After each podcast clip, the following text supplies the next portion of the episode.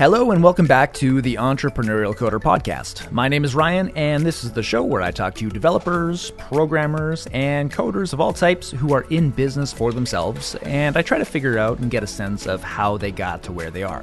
So, if you're a coder that wants to get into business, or maybe if you're already in business and you just want to see where you can go next, then hopefully this show is of value to you.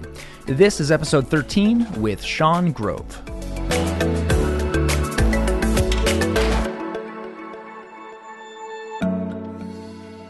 My guest today is Sean Grove. Sean is a software engineer turned startup founder who has gone through Y Combinator twice. First in the summer of 2011 with a company called Bushido, and more recently in the summer of 2018 with a company called OneGraph.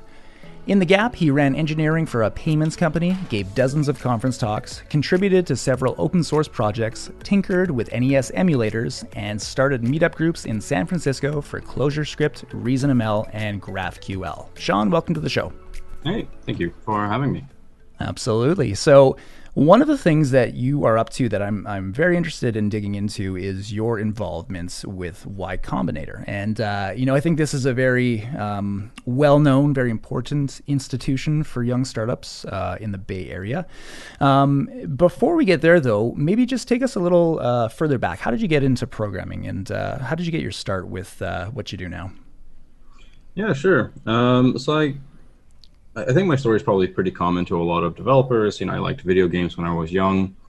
I uh, got into uh, kind of QBasic and, and batch programming uh, as a kid, and I didn't have a computer until probably I was a young teenager. but uh, I was pretty fascinated by them. So trying to, I wanted to make video games. I thought I really liked programming, and I was lucky enough to land a job as a uh, programmer for a summer. Um, doing some sort of like PHP web work, and it was probably close to the worst job I've ever had. And so at the end of that uh, three month period, I decided I wanted to do anything but be a programmer. Um, but later on, uh, when I was in university, I was at an undergrad research uh, lab, and no one there could program. And so that was kind of my foot in the door to be able to uh, like work my way in and, and actually get a, a position there. And so I got kind of handed around the lab, implementing various people's experiments, and uh, actually found that I, I enjoyed it uh, much more than I remembered. Um, and you know, maybe it was the difference in culture and expectations and and the domain. Uh, but I realized that you know there was something about programming that I liked, and um, so I, I, went pretty deep into that, and um, ended up getting a job as a software developer uh, for the first like full time job in probably 2009 or so. Okay. What was it that you didn't like initially about programming? I'm always curious about this because this is a kind of a common story. Uh, it's it's certainly my story. Uh, I I had an experience similar to yours. Didn't didn't like it out of the gate. But what was it, uh, if you can remember in particular, that that you didn't like about it initially?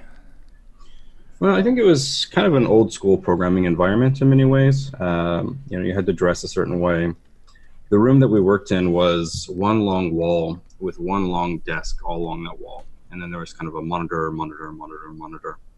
And the manager sat behind us looking at that wall. So kind of imagine there's the manager right behind your back the entire day, just potentially watching you at any given time. And people would come in. Oh, and it was it was in a room inside of a building, so there were no windows whatsoever. So just fluorescent lights, this one long thing, manager sitting behind you people would come in dressed, you know, with a button-down shirt and tie, program for six or seven hours, and leave and not say anything. And nice. it was this hellish experience of, you know, it was it was not socially engaging. Uh, it felt very kind of paranoid. Um, the work itself was also uh, I, I, think it could have been interesting. It was, you know, building forms with uh, PHP, which I was not, you know, it was challenging for me at the time. But I think that there wasn't anyone who was so deeply engaged with it that was trying to figure out like, oh, how do we make this better? How mm. you know, what are the next steps? How do we learn? It was very much this is a job. We come in here, we sit down at the right. computer, we type for six hours, and then we leave. Um, and I, I, I, I kind of extrapolated and thought that I guess this is what programming professionally must be like. Right. Gotcha. Okay. So, I mean, you you're definitely an entrepre- uh, entrepreneurial guy. Uh, you've got uh, that sense about you from from just even your bio, from what I uh, what we've talked about in the past. Um, and it sounds like the the kind of anti-entrepreneurial spirit that was in that job you didn't like so much. Have you always uh, kind of been entrepreneurial in this way? Does that go back to childhood, or is that something that developed later uh, in your maybe teenage years or, or beyond?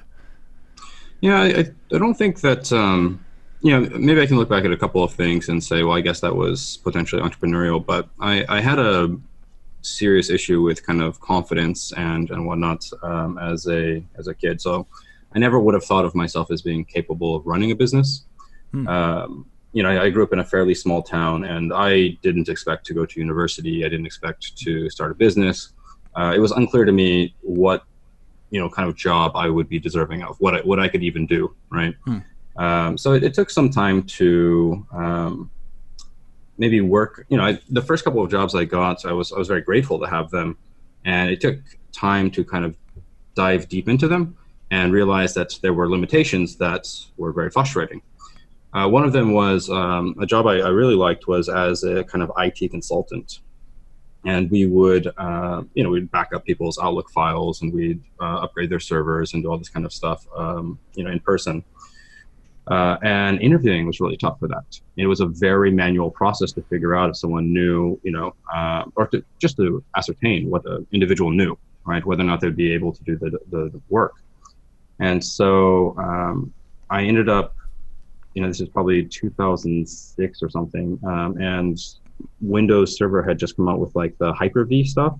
Mm-hmm. And so I ended up setting up a virtualized environment that we could just mail an applicant and say, hey, look, if you um, you know, if you're interested, uh, there are these 10 problems with this server. Um, you know, just go through and, and uh, fix them up and ping me whenever it's, it's ready. Hmm. And that way, you know, we would have this standardized way of onboarding people, of uh, checking if they knew what they were they're doing and whatnot. And um, the, the the head consultant was like, "This is actually a product. Like, this is something we would have paid for. You hmm. could also sell this to other places." And I hadn't even realized that. I was just trying to solve my own problem. I, right it, it, took a long lot of convincing that um, you know I might be able to start a business uh, around this stuff. I was just trying to solve little annoyances. Right, right. Well, that's cool. I mean, that's uh, you know everything that you hear as the best way, quite often anyway, to get into business, to develop a product, to start to think about you know the the kind of business you might do. It, very often, the advice is to solve your own problem first, um, yeah. because if you have that particular problem, it's likely that other people are going to have that as well. So you know, you can find a market to serve. If there are enough people that have that problem, that's sort of a good way to to get into it. Um, was that the case with uh, Bushido? I, I, hope I'm pronouncing it correctly, and, and maybe tell me about Bushido. I don't think uh, we talked about that before, but uh, what was that all about uh, back in 2011? Yeah, so that was um, pretty shortly after this company Heroku had been acquired, and Heroku was just like this magical experience um, where if you just had some Rails app, you could just you know get pushed to their servers, and they would take care of like spinning up the servers and, and managing them, and it was just amazing. Uh, and then on top of like this really solid service, they just had a beautiful sense of aesthetics and design and user experience, which is pretty unusual for a such a, a back end focused company. Uh, and then they got acquired by Salesforce by for admittedly a lot of money, uh, but it was unclear, you know, how Salesforce and Heroku were really going to work together. And I really liked the founders. I, I definitely respected them. Um, and there was kind of this movement where you could see everyone was trying to do Heroku for X, Heroku for PHP, Heroku mm-hmm. for ASP. Um, and you know, I didn't really think the founders were like that. They always seemed to be like, well, let's just assume that Heroku is going to be standard, right? Like everyone is going to do a Heroku-like thing. So if that's the case, like what could you build on top of Heroku? If you could just take this kind of infrastructure layer for granted in you know a year or whatnot when, as the world races towards that, um, maybe start building for that world. And one of the things uh, I experimented with was being able to go to any GitHub repository and just click a button and spin it up on one of these these instances. And so I built that out as kind of an experiment, and it worked really well. Um, whether it was on Heroku or on our, our own infrastructure, um, the experience was really nice. And I, I realized kind of that I can now spin up a, a, bug tracker, a CRM, and whatnot. They're all open source. I could work on them very easily, share those those um, improvements. You know, very open source like. Um, and you know, people might pay me to to host all these instances, right? Um, and if they could pay me, I could actually maybe do a rev share with the developers, right? So kind of like an app store for open source. Mm. And I thought if we could get the economics right, then it would be kind of a game changer, right? It would be sustainable for open source, which is always the challenge that people are, are, are trying to face today is like, how do we make open source something you can spend a lot of time doing? Yeah. Uh, and I thought, you know, right now, the world gets a lot of benefit from open source, but very little of that is actually funneled back to the authors, uh, which is not necessarily a problem, but it'd be cool if it, it could be funneled back. Mm-hmm. And so I thought maybe if we could build this hosting platform uh, that manage the distribution of open source, that manage the patches, that manage the data um, synchronization between all of them. Uh, that would be something users would pay for, and then that would actually be able to sustain the open source developers as well. Okay, gotcha. Okay, so that uh, was conceptualized. Was it uh, immediately after that you applied for Y Combinator, or had you worked on it a bit prior to Y Combinator? Uh, so I think I started on it probably a week after the acquisition was announced uh, from Heroku. In my in the back of my mind, so I was at Sauce Labs at the time. I had been talking with the Heroku folks for quite a, a while, um, and so I, I, kind of like these events are uh, co-located in my mind. It was like right. Heroku did this, and I was like, all right, well, Heroku's dead. Um, what's the next thing? And so it probably started about a week after that. So it would have been towards the end of December 2010. Mm-hmm. And then I applied for YC in uh, the next batch. Um, so it would have been around April of 2011 or so. Gotcha. Okay. So, and you, you're you've gone through it again with OneGraph, which we'll uh, we'll talk about for sure uh, what's going on with OneGraph. But I'd love uh, if we could maybe chat about uh, Y Combinator uh, and the experience of Y Combinator, both maybe the first time and the second time that you've gone through, um, because this is something that I think a lot of people are intrigued about, uh, especially um, you know young entrepreneurial types. Um, they don't have to be young, but anybody really who is who is interested in doing startups uh, they see this as kind of you know a, a, nice looking option to apply to Y Combinator. I know that it's very challenging uh, to get in, or it can be. Um, you know, the acceptance rate uh, is is low, I think, because it's a it's a very in demand program. Um, what can you tell us about your experience with Y Combinator? Uh, sort of maybe even take us back to like um, you know the experience of applying and, and getting accepted and and all that. Uh, we'd love to hear about uh, what it's all about in that program. Yeah, um, I think I got a bit lucky um, being in the Bay Area for the first uh, time I applied. Um, actually, I had applied several times before that and had been rejected for, I think, three times or something. And I was down in um, Southern California when I had applied, and I moved up here. And I thought, you know, I'll try again sometime in the future, um, but I'll just work as a software engineer now, which is you know, pretty exciting stuff.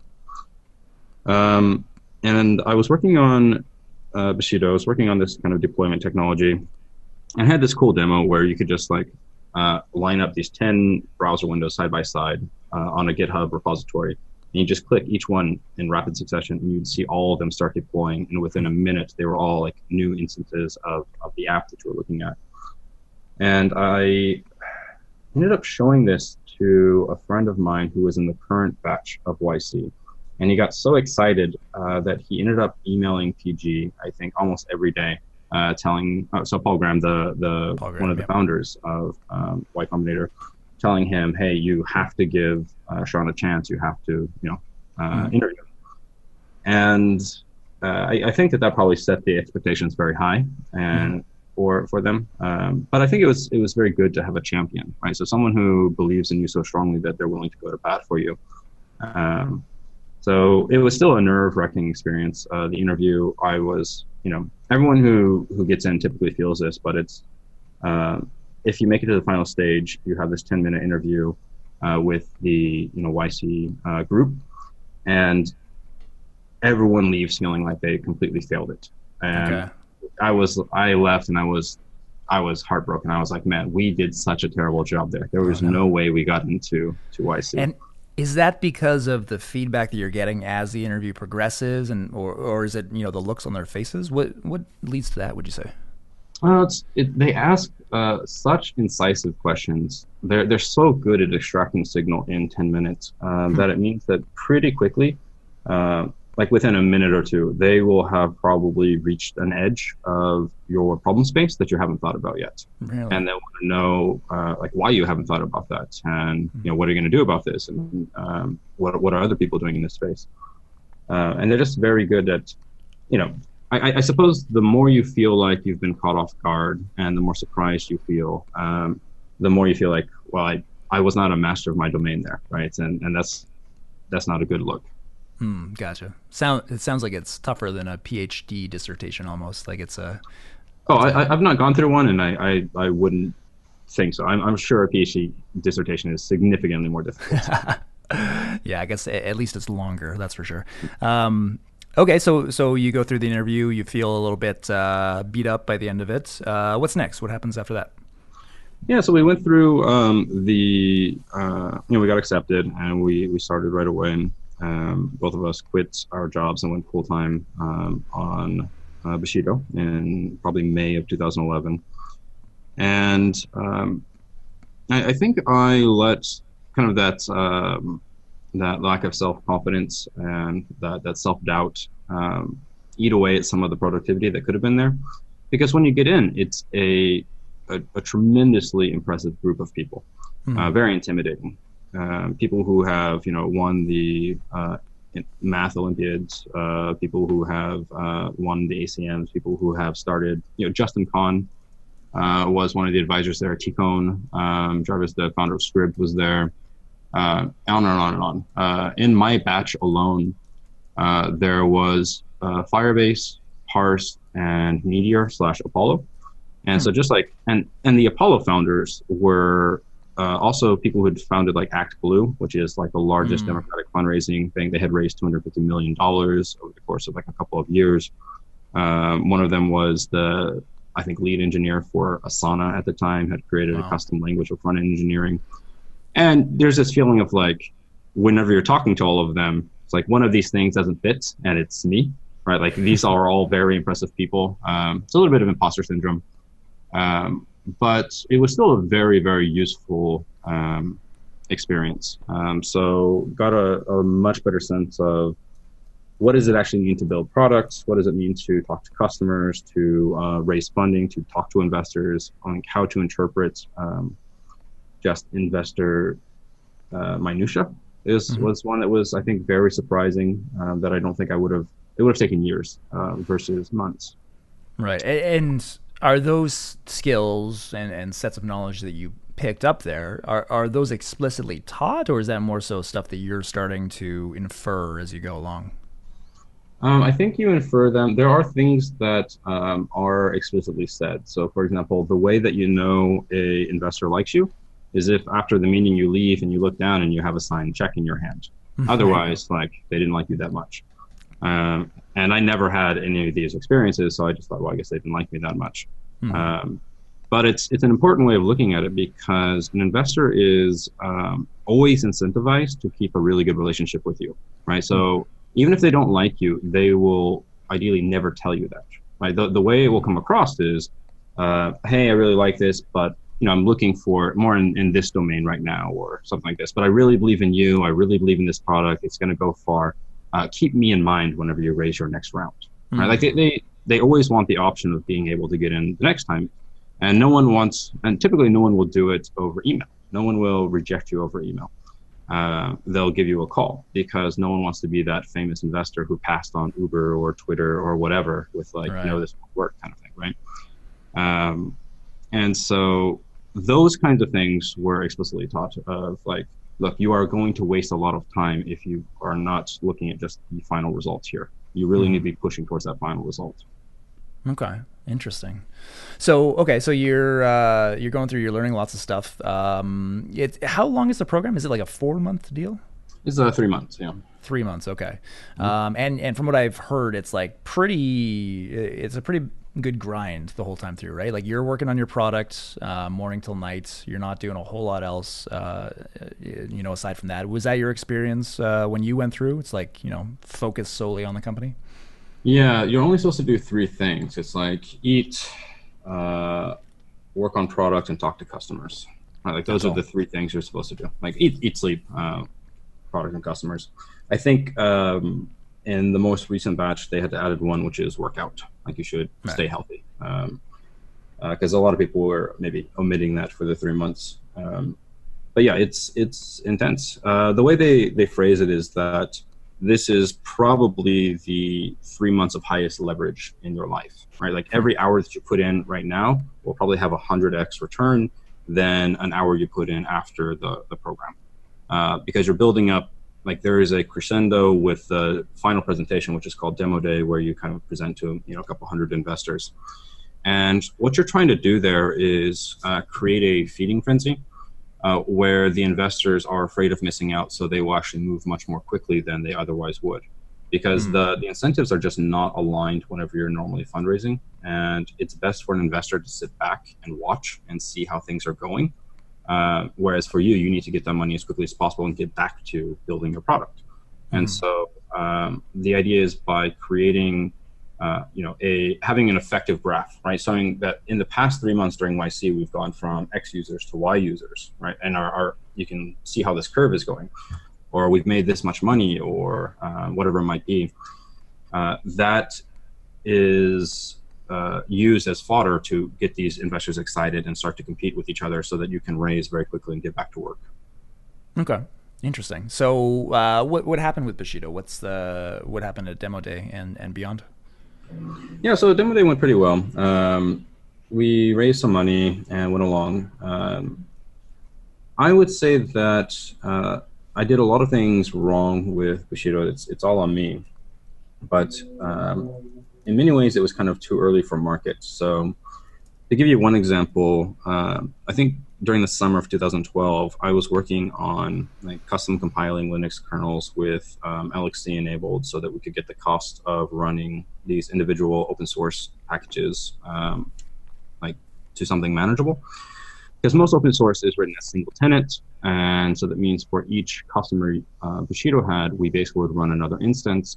And in the cloud, you're effectively RAM limited. Like that's the main thing you pay money for. And so each of these Rails apps was taking up lots of RAM. And so it was just very, very difficult um, to run them both securely and at scale uh, for any sort of like profit. And so there was a lot of technical work trying to get that to uh, be more scalable. And really, like now, you would just put it in a Docker container and it would just work, mm. right? Like there was a lot of like missing pieces in the technology stack that I didn't realize were actually entire companies worth of problems. Uh, and Bushido was trying to take on maybe seven different companies worth of problems. Uh, and I think this is sometimes a problem that uh, software engineers as founders run into. Um, I think one of my favorite quotes was from um, uh, the old CEO of uh, Heroku, Adam, Adam something, Adam Gross, I think. And uh, he's like, all right, Bushido is way too complicated. Like, never underestimate the, the the power of just solving a simple problem. Mm. Right? If you look at Dropbox, it's an incredibly simple problem. Uh, and as they have added more features recently, Dropbox has actually become more annoying. Um, Streak is one of these things where it's a super simple CRM inside of your your inbox. But it turns out that if you can solve that simple problem well, it scales to a lot of people, and it's it's this very valuable thing. And a lot of engineers uh, feel like inherently there's value in solving much more complicated problems. In fact, several sets of complicated problems. Um, but there's a problem of like both boiling the ocean with that approach, and also also that like a product that solves several complicated problems uh, probably will have a very limited audience. Hmm. Yeah, that's true because you're really you're starting at that point, I guess, to intersect a whole bunch of different like you like problems like you say which uh, you know as soon as you start to have lines that cross one another i think you're starting to exclude a large swath of the population that might have you know just one one or two maybe of those problems right?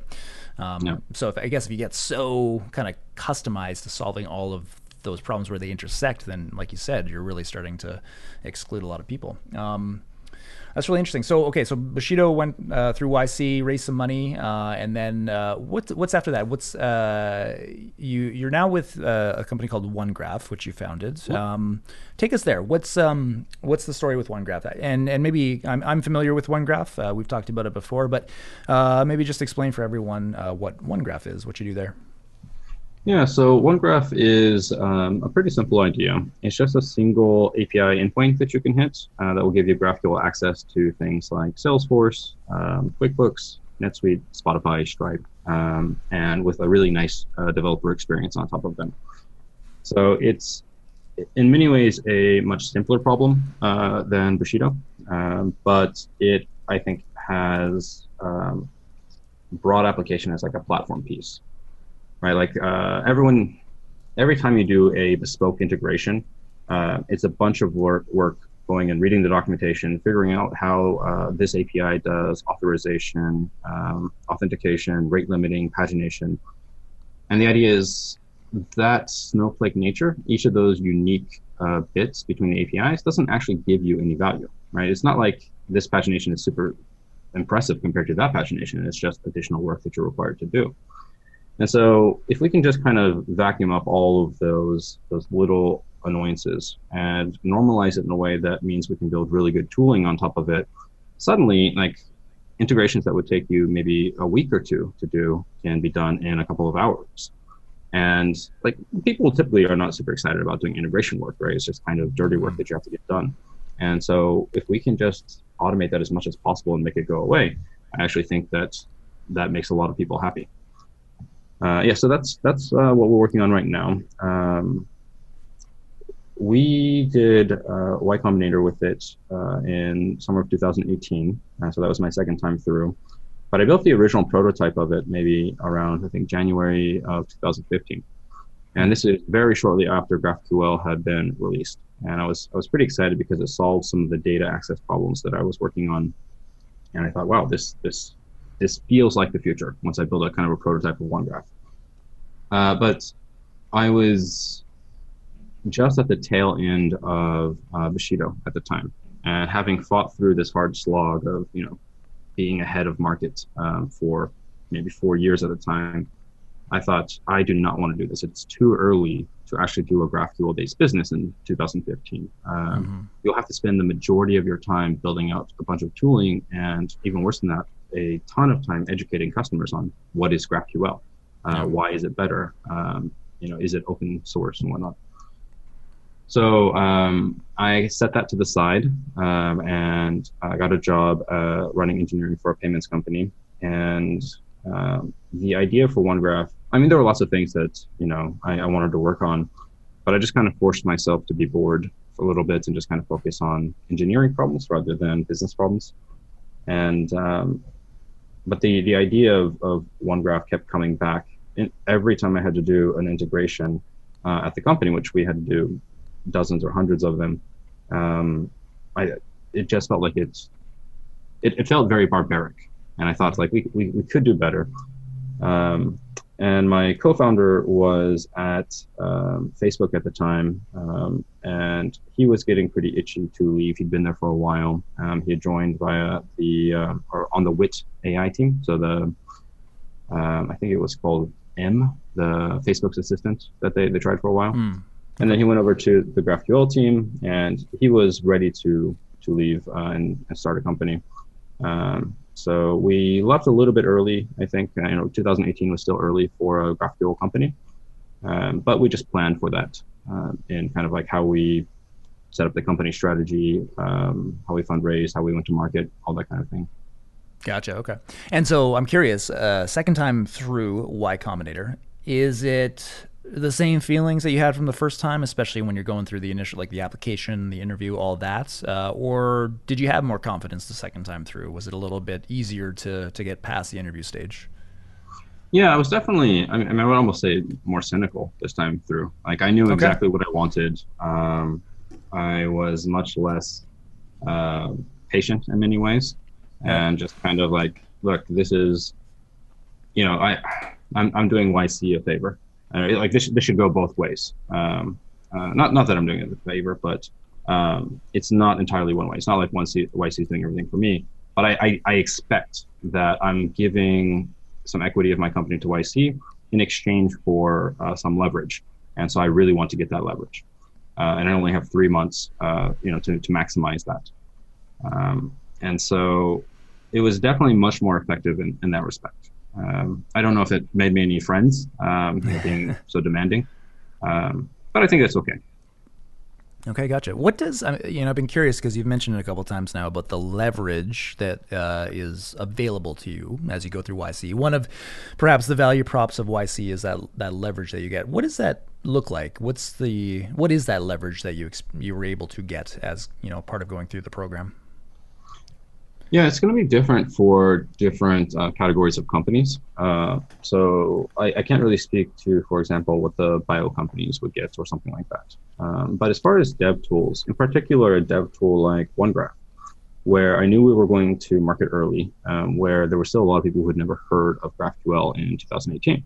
And it was going to be another couple of years, probably, I guess, maybe 2020 would be about the right time. Um, that meant that we needed, we are going to have a very hard time uh, getting into companies in a business critical way, right? Because what, what was going to happen is we would go to companies and we'd say, look, we have this solution to a problem that you don't even realize that you have. The hmm. solution is um, this technology you've never heard of. And also, uh, we are a new company that has just started last month.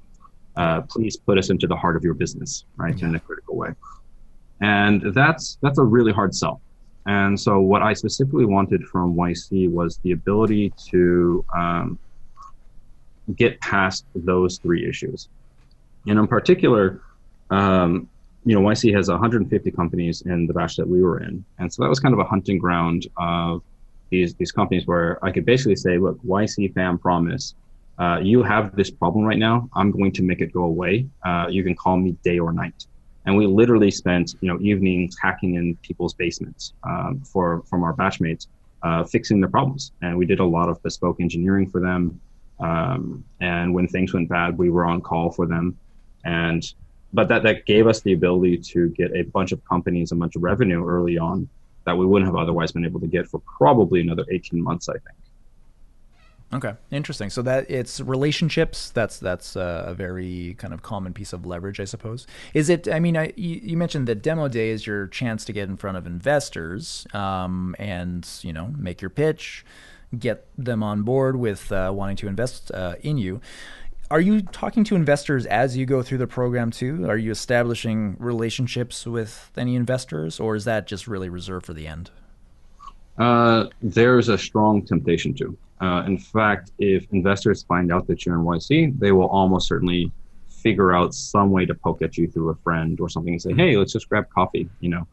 Um, yeah, and it's almost 100% of the time a waste of time. It is not a okay. good use of time uh, because what they're trying to do is um, get it. They're trying to get leverage, right? They want to take a look at this thing so they can either pass ahead of time or you know mm. get in at a cheaper price uh, than someone at demo day.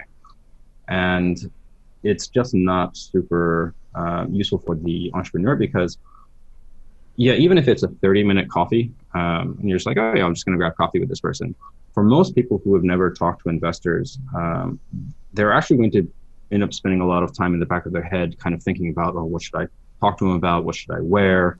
Um, and like actually you'll probably lose a day and that's you know more than one percent of your entire time in YC. Mm-hmm. And so that's a significant sacrifice to give up for just this 30 minute uh, talk that you can just as well have after demo day. Mm-hmm. Uh, so you definitely, I mean, there, there are people who do, and sometimes it works out, but the vast majority of the time, it's just not a good use of, of time. Interesting. Okay.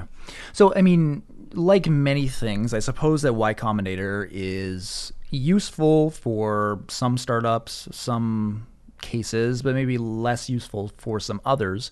Uh, do you recommend that it, like anybody and everyone who wants to do a startup uh, might look into YC, or you know when how would what would you say is is a good indicator that you know your startup might be a good fit for YC, and you might want to take the time to familiarize yourself and apply and go through all that?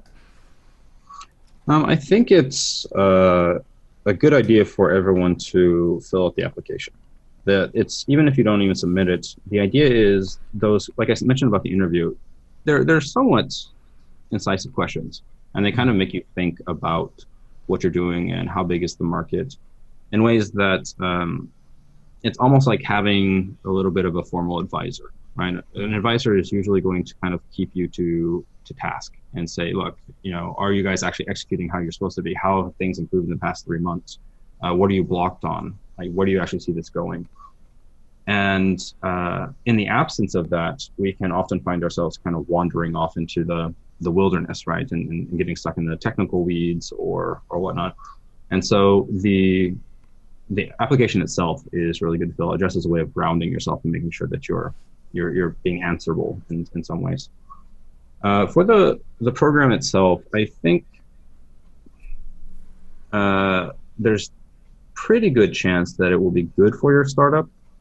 Uh, the question is really when. Um, you know, when are you going to get the most leverage? Is it you're working a full-time job, you have this idea, are you going to quit and start YC and start from scratch? Uh, that, that could be useful. Uh, people do that. Uh, or is it something like you've built this uh, on the side for maybe a year, you have some users, and now whenever you get into YC, you're going to be able to use that money and that time to really, you know, scale out quickly. And uh, by demo day, you're going to have something amazing. Mm-hmm. Uh, it's kind of like what what is the the difference between when you start and when demo day comes around, and how do you maximize that? At which point would you actually max like would YC provide the most fuel uh, for your startup? Mm-hmm. Uh, and that's going to be different for you know different individuals. Uh, for me, um, the first time around, definitely early on was a good thing. Um, it mm. taught me a lot. Um, taught me maybe in particular how silly a lot of the the goals I had were, the way I was thinking about it, and what I actually needed to focus on, what actually mattered. Mm. Um, and I think this time around, I had a much better sense of that. And so it was about um, like I wanted this specific metric to move. And so I, I waited until we were ready for that. Gotcha. What are some of those silly metrics, if you don't mind me asking? Like, is it, is it stuff around revenue or just like, you know, milestones of other sorts? No, no, no. I think actually those are potentially very reasonable, but a lot of the time, you know, engineers will be like, well, you know, this this isn't going to scale past a certain size, and I should oh, rewrite this okay. and make it, it, it scale this way, or we can't talk to that company about a partnership until we have these other things in place. There's no way that they'll even talk to us. And uh, YC was good about being like, why? Why can't mm. you talk to them? Just go talk to them. Like if they say no, they say no. Fine. Like get get to a no as quickly as possible, right? And, mm. and get that off the table, uh, so you don't even worry about it. And yeah, so I, I think that and like maybe getting past the fear of rejection and whatnot um, just by virtue of like having to do it again and again and again during that very intense three month period um, meant that I realized I was worried about this thing that I shouldn't have worried about. Like just just by immersion therapy, basically, it's like okay, that that is actually not a big deal. This is the thing I should be focusing on. Gotcha. Okay. Re- revenue goals or customer growth or whatever it is. Right. Okay. Gotcha. Um, okay. So so now you're you're out of YC for the second time. You're working on OneGraph, um, and you're early with OneGraph. OneGraph is you know a new company. You're uh, early stage startup. Um, what's at this point in your startup, uh, and you can even maybe draw back to Bushido too uh, for the same kinds of things. But what what's difficult right now? What's what are the challenges that are sort of top of mind for you? I mean, there's lots. I'm sure there's uh, you know wanting to increase revenue and and you know make the product great and everything like that. But is there anything in particular for you that is uh, is is a really challenging thing right now? Yeah, the kinds of businesses that I like um, typically don't involve a ton of competition. Um, like I, I don't mind competition, but I like working on a thing that maybe no one else is, is working on right now. No one else sees right now. And just being able to go deep in, in that interim period before other people hop on board. But what that means is um, if no one else is working on it, then very few people are even aware that this is a problem. And I actually sat down with um, one of our early advisors um, who, uh, yeah, so uh, Ross Mason, he, he founded a company called MuleSoft, which is all about mm. integrations. And you know, he, he grew to this massive company. They they went public, and I thought he would have some good ideas um, about how to contextualize OneGraph. And his main feedback was, you know, we've been thinking about graph for years, like this graph-based access to data, um, and it's incredibly difficult to communicate to our customers. Like they don't realize that they actually have a graph of data. What they think about is they have all these siloed bits of um, APIs and whatnot. And so if you come in and you try to sell them graph access to everything, that's basically saying, look, this can do so many things. It can do so many things that, in fact, it can do nothing. Right? It's hmm. uh, it's almost useless. Um, and so his his advice was, don't even talk about that. Just talk about one very specific narrow vertical and say, hey, we solved this one specific HR problem for you. Right? Like integrating these two systems, we can solve that for you. Uh, and then it's it's just kind of by virtue of growing that and saying, oh, you want to connect this thing to this thing, and how do you get that data, and how do you visualize it all? Oh, that's kind of like a graph, isn't it? And like slowly educating the customer that way. And we see that kind of repeatedly, right? So there's a lot of talking to um, partners who are unaware that their their customers, their developers actually want a graph-based solution, but they're not even thinking in that that term, those terms right now. And so I think that's the really big one is how do we um, help move kind of the zeitgeist, right? How do we move um, people to be aware that this is the problem that they're actually trying to solve with all these bespoke solutions over here? Um, and the way we've kind of approached that is by just making the developer experience really, really nice. And we try mm-hmm. to um, open source a ton of the GraphQL tooling, for example. Mm-hmm. Uh, and then we just kind of go around and try to get it integrated into all the open source instances uh, that we can. So, for example, uh, we released a GraphQL Explorer, and this kind of gives you a tree-like view into any API, and it's a very like visual metaphor, and it feels very cool to explore an API. It's it's by far the the best way to explore an API. Yeah, totally. And and you you've given me the demo. We'll link it up. I think it's on YouTube, right? The the demo that you give, the standard demo, and it's a great demo of OneGraph to, OneGraph as a product, but also uh, exploring the Explorer, the uh, the open source tool that you built. So uh, we'll we'll link that up in the show notes. Yeah. So the idea was to kind of take this around and say, you know, so now Gatsby uses it, for example, and uh, AWS Amplify just launched it, and um, you know PostgreSQL, Hasura, like it's it started to spread everywhere. And the idea is to simply elevate the experience of uh, GraphQL tooling so that it, it, becomes the standard. And the idea is if you can make that so good, it doesn't matter that it's GraphQL. What matters is that the, the tooling and the experience is, is just light years ahead of anything else, right? It feels tangibly different. And by doing that, we help move people further along that line so that you know within the next 18 months everyone wants to have graphql. Everyone is aware of what graphql is and the implications of having a graph and suddenly there's a much bigger market for us to reach into. Yeah yeah for sure. Where do you th- uh, out of curiosity where do you think we are at this point with developer awareness on graphql? This is a space that i'm interested in. I you know i teach on graphql. Um, I, I, use it in uh, the products that i build for my clients as a consultant. Um, and I, eh, like I said, I teach on it. But I'm always curious as, as to where we are right now uh, in terms of like developer awareness of GraphQL. Where do you sense that we're at? Well, it's, hard to say, right? Because I'm in San Francisco, which is this huge bubble in many ways. Um, mm-hmm. It's like being in the future, but with some probabilistic nature, where like it may be the wrong future, it may not actually be the future that everyone ends up in. Um, obviously, here everyone has heard of it. Um, you know, the the meetup has fifteen hundred people. Um, hmm. In London, I think there are like a, a thousand something people. Uh, it's like basically a small conference whenever they have a meetup there. Um, but outside of that, like at OneGraph, we still get people who sign up and they've never heard of GraphQL. And in fact, we de-emphasize GraphQL on our site unless we're talking to a developer directly, hmm. uh, because what we people come to OneGraph thinking, you know, they've heard that this is the easiest way to get data out of, you know, Salesforce or whatever. And if we then say, oh, you, you do that via GraphQL, uh, it's like introducing this this intermediate concept that scares mm. people, right? I'm, I'm not, I've never heard of this. And in the beginning, we uh, emphasized it much more, and people would literally say something like, "Well, I'm not sure about this proprietary one GraphQL language, right? Mm. Who's really going to learn your own query language?" And um, so I think that the momentum is, you know, it's, it's this crazy uh, curve right now. Uh, it's it's increasing very quickly, but it's still very early. Uh, maybe the, the best one is like the Google Trends graph.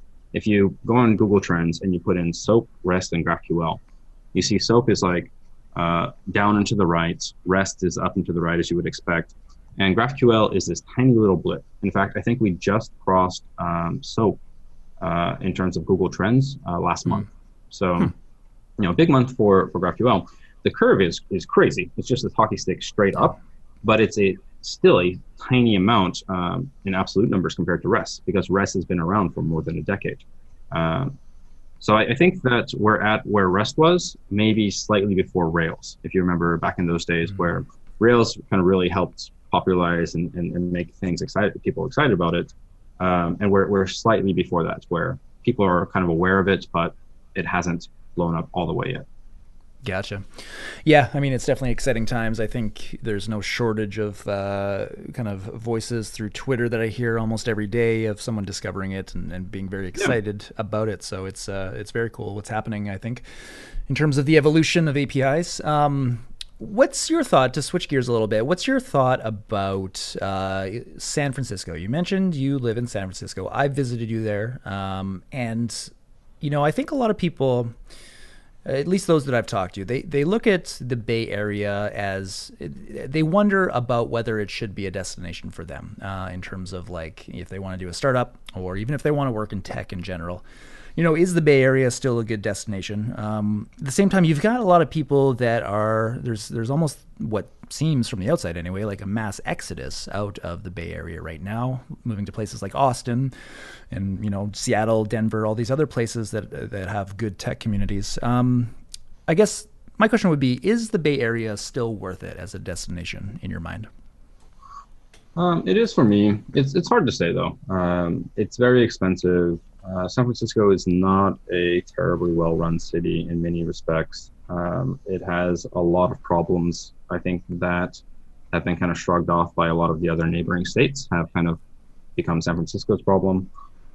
Um, part of what made San Francisco very nice was its eclectic culture. Um, you had like weird artists and, and things that were just kind of out there a bit, and that added to um, maybe part of the attractiveness of the city in many ways.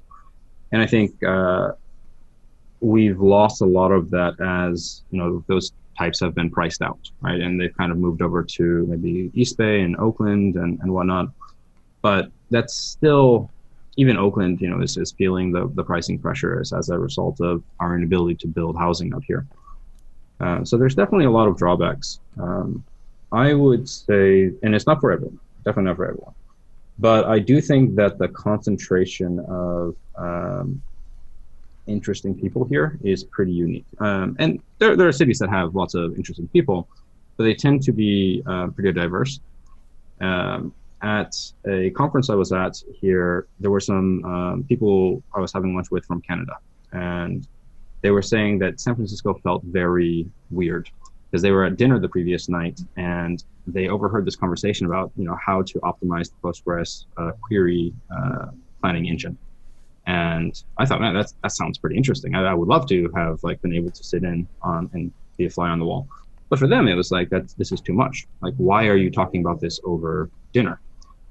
Uh, similarly, I think in you know my, my experiences in, in, in Paris are that you have people who can go very deep in, in some areas, but you're not really allowed to like your work or be excited by your work. It, mm. it seems unhealthy if you are excited by what you're doing.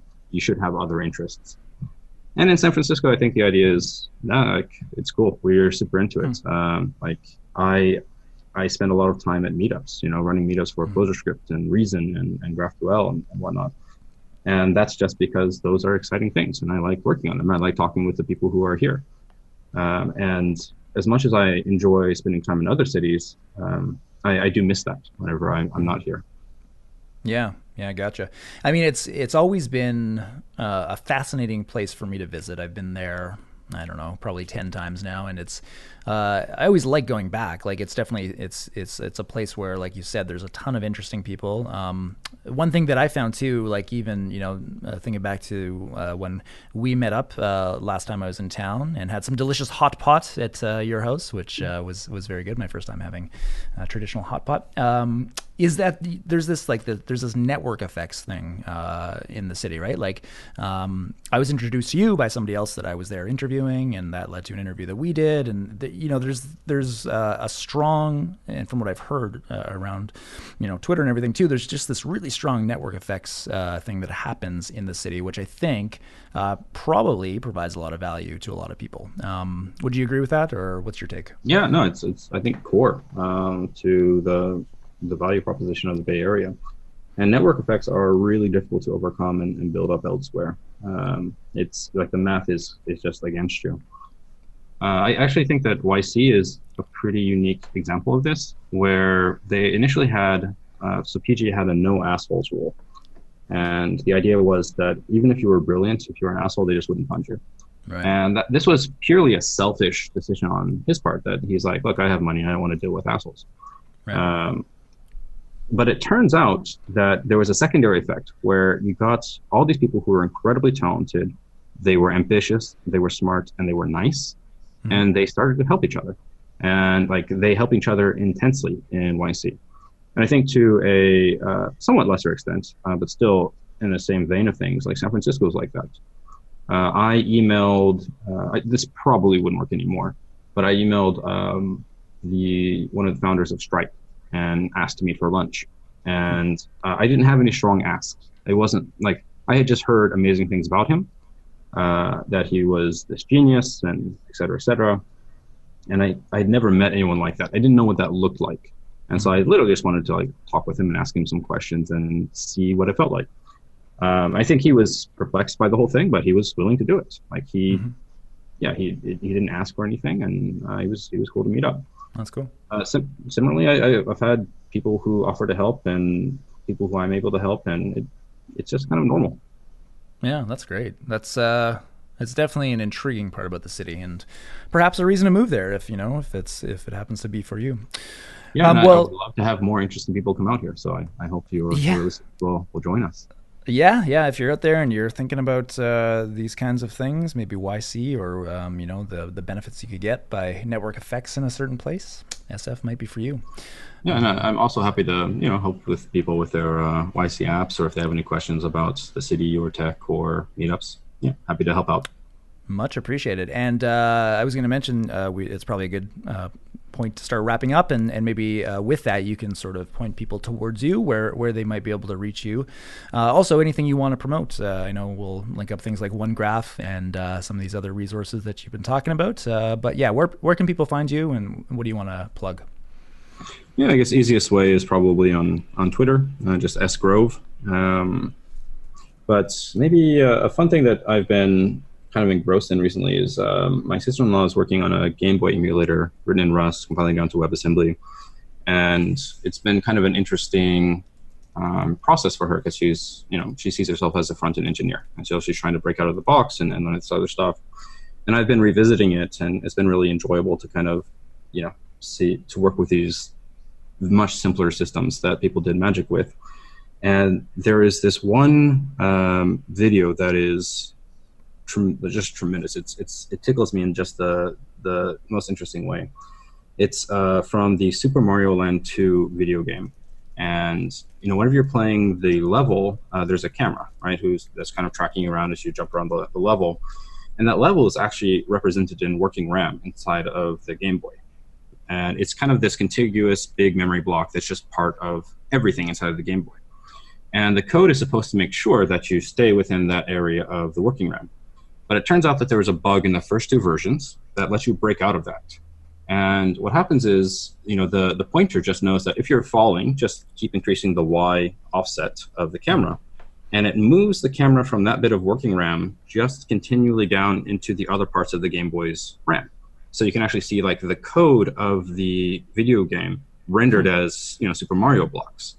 And people use this to actually hack, the, like edit the game by playing the game.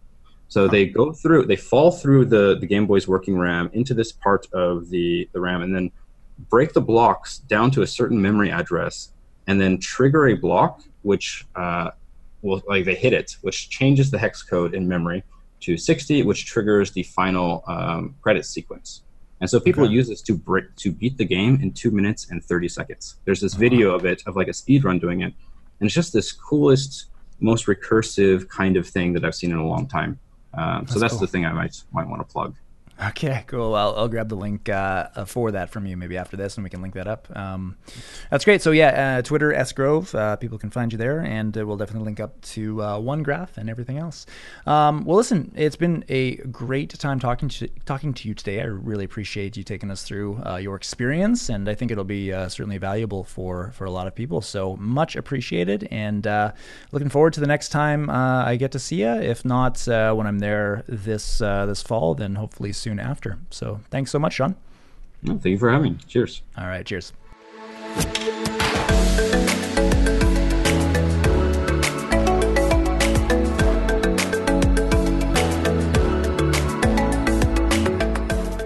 Thank you so much once again for tuning in to the Entrepreneurial Coder podcast. You'll be able to find show notes, including links to all the resources that Sean mentioned at ecpodcast.io.